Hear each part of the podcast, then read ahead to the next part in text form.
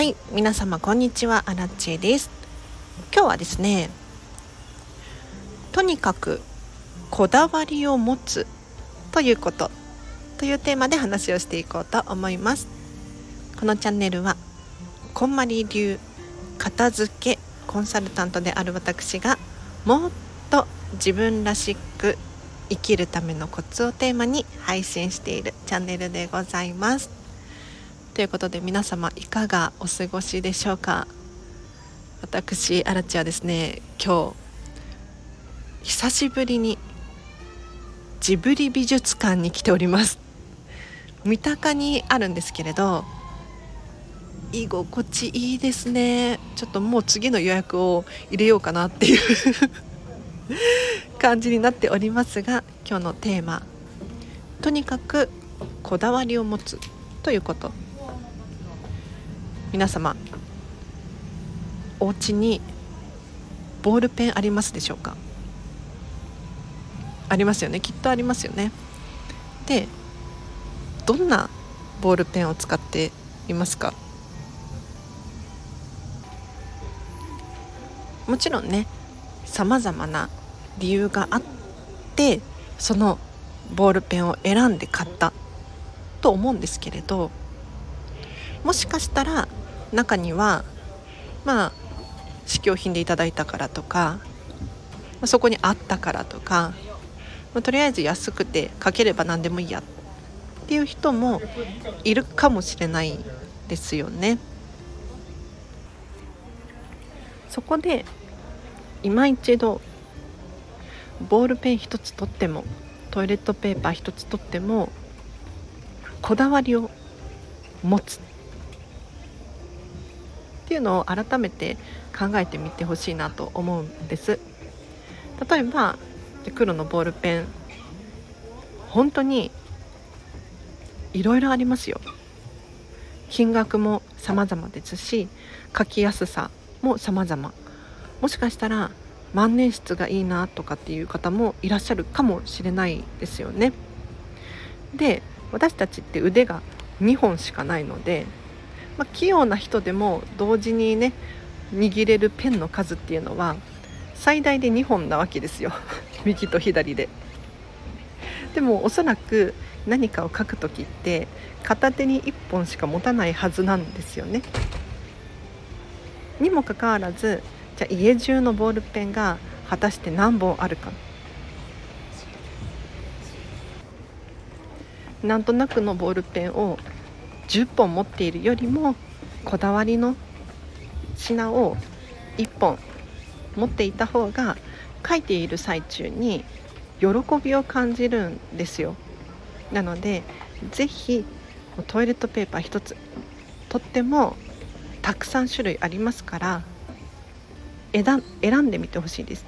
でもちろんこの選ぶ基準っていうのは人それぞれです。なのでうスーパーで一番安いやつ。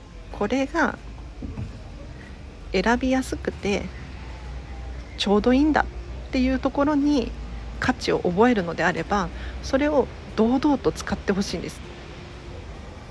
そうではなくて本当はこういうのを選びたいんだけれどついついこっちを選んじゃうんだよねっていうのであればもしかしたら違うかもしれない。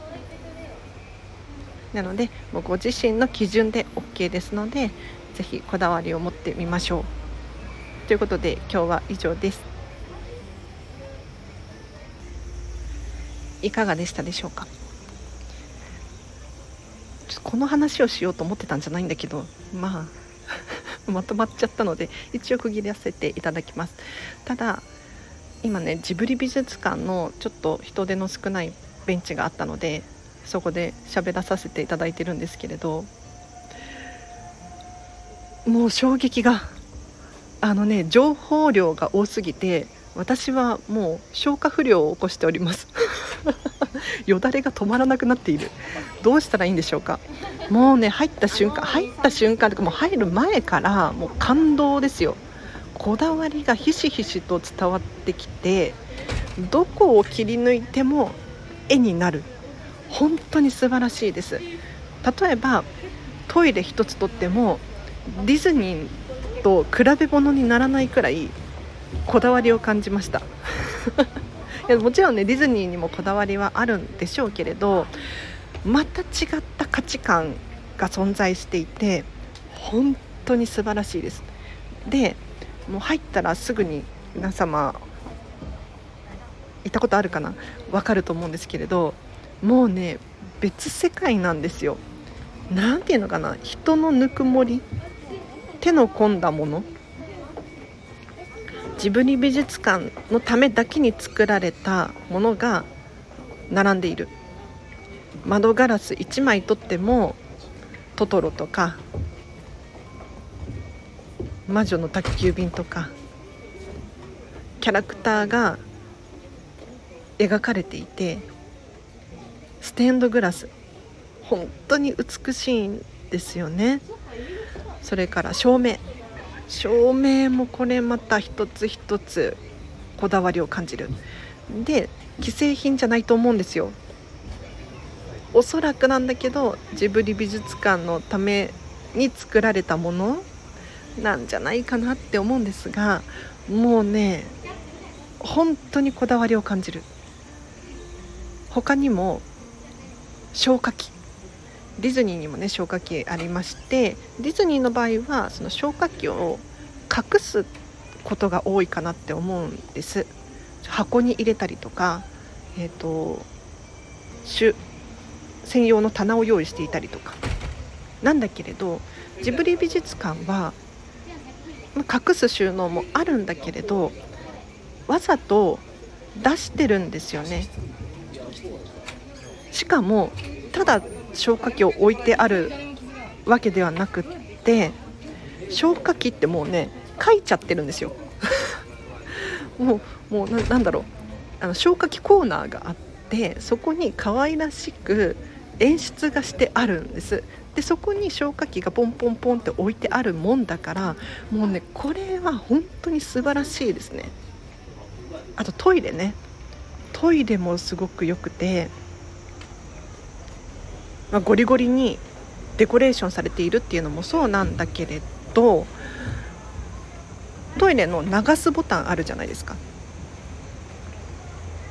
あそこ普通ねディズニーもそうですけど普通に流すフラッシュとかって書いてあるんですよ。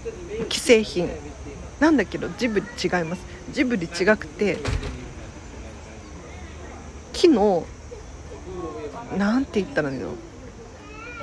木の切ったものに流すって書いてあってそれが流すボタンの上に貼り付けてあるんですよ。すごいこだわりを感じました。あと女子だと分かると思うんですけどトイレの便座の横にゴミ箱が置いてあるんですね。あのサニタリーボックス。そのゴミ箱すら可愛いの。本当にびっくりする。もうね衝撃的でしたよ。こういうことかと思って。ここまで徹底してこだわりを持つと映画もアカデミー賞を取るんだなっていうのが 分かりますね。もう私は1日じゃ回りきれないです。なんかねジブリ美術館ってだいたい2時間くらいで回れるよみたいな感じなんです。で確かに回れることは回れるんだけれどもう私のキャパを一瞬で超えてまた来ないと また来ないともう見落としてる場所が多すぎてもうショックです。すごい。しかもここね入場料1000円なんですよ。大人1000円。子供は100円とかですよ。小学生以下。これはまた来るでしょう。本当にすごい。もう感動している。ということでまたジブリ美術館についてはスタンド FM でお話ししたいと思いますので今日はここまでにしようと思います。最後にお知らせがあります。9月の28日に私アラチェ。データの片付け研修をオンラインで開催いたします。こちらは詳細リンク貼っておきますのでぜひご覧になってほしいんですがどんな内容かというとあ時間が1時から3時の回と夜の7時から9時の回2部ですね。どちらか参加できる方に参加していただきたいですがこの2時間何をするかというとまずはこんまりメソッドを使ったお片付けの基礎を学んでいただきます。でその学んだ内容をどうしたらデータの片付けに応用することができるのか。ここまで座学ですね。資料をもとにオンラインで学んでいきます。で最後に残った時間30分から45分くらいあるかなと思うんですけれどスマホの中のメール写真アプリパソコンでもタブレットでも OK なんですけれどお手元のデータ片付けていきましょう。なので30分だと確かに短いんだけれどお片付けのやり方が分かってちょっとお片付け一歩踏み出すっていうところまではいけますのでで質問もねあれば随時私が答えることができますからぜひぜひご参加ください。それからフェムパスさんでウェブ記事を書いております。フェムパス片付けで検索していただくかリンクを貼っておきます。ぜひぜひこちらも読んでほしいです。あとインスタグラムもやってます。こちらも合わせてフォローしていただけると励みになります。あと初めましての方いらっしゃいましたら基本的にこのチャンネルお片付けの情報発信をしておりまして毎日更新しております。フォローといいね押してください。あとは以上かな。あお仕事のご依頼等があればお問い合わせフォーム貼ってありますので片付けレッスン受けたいですとか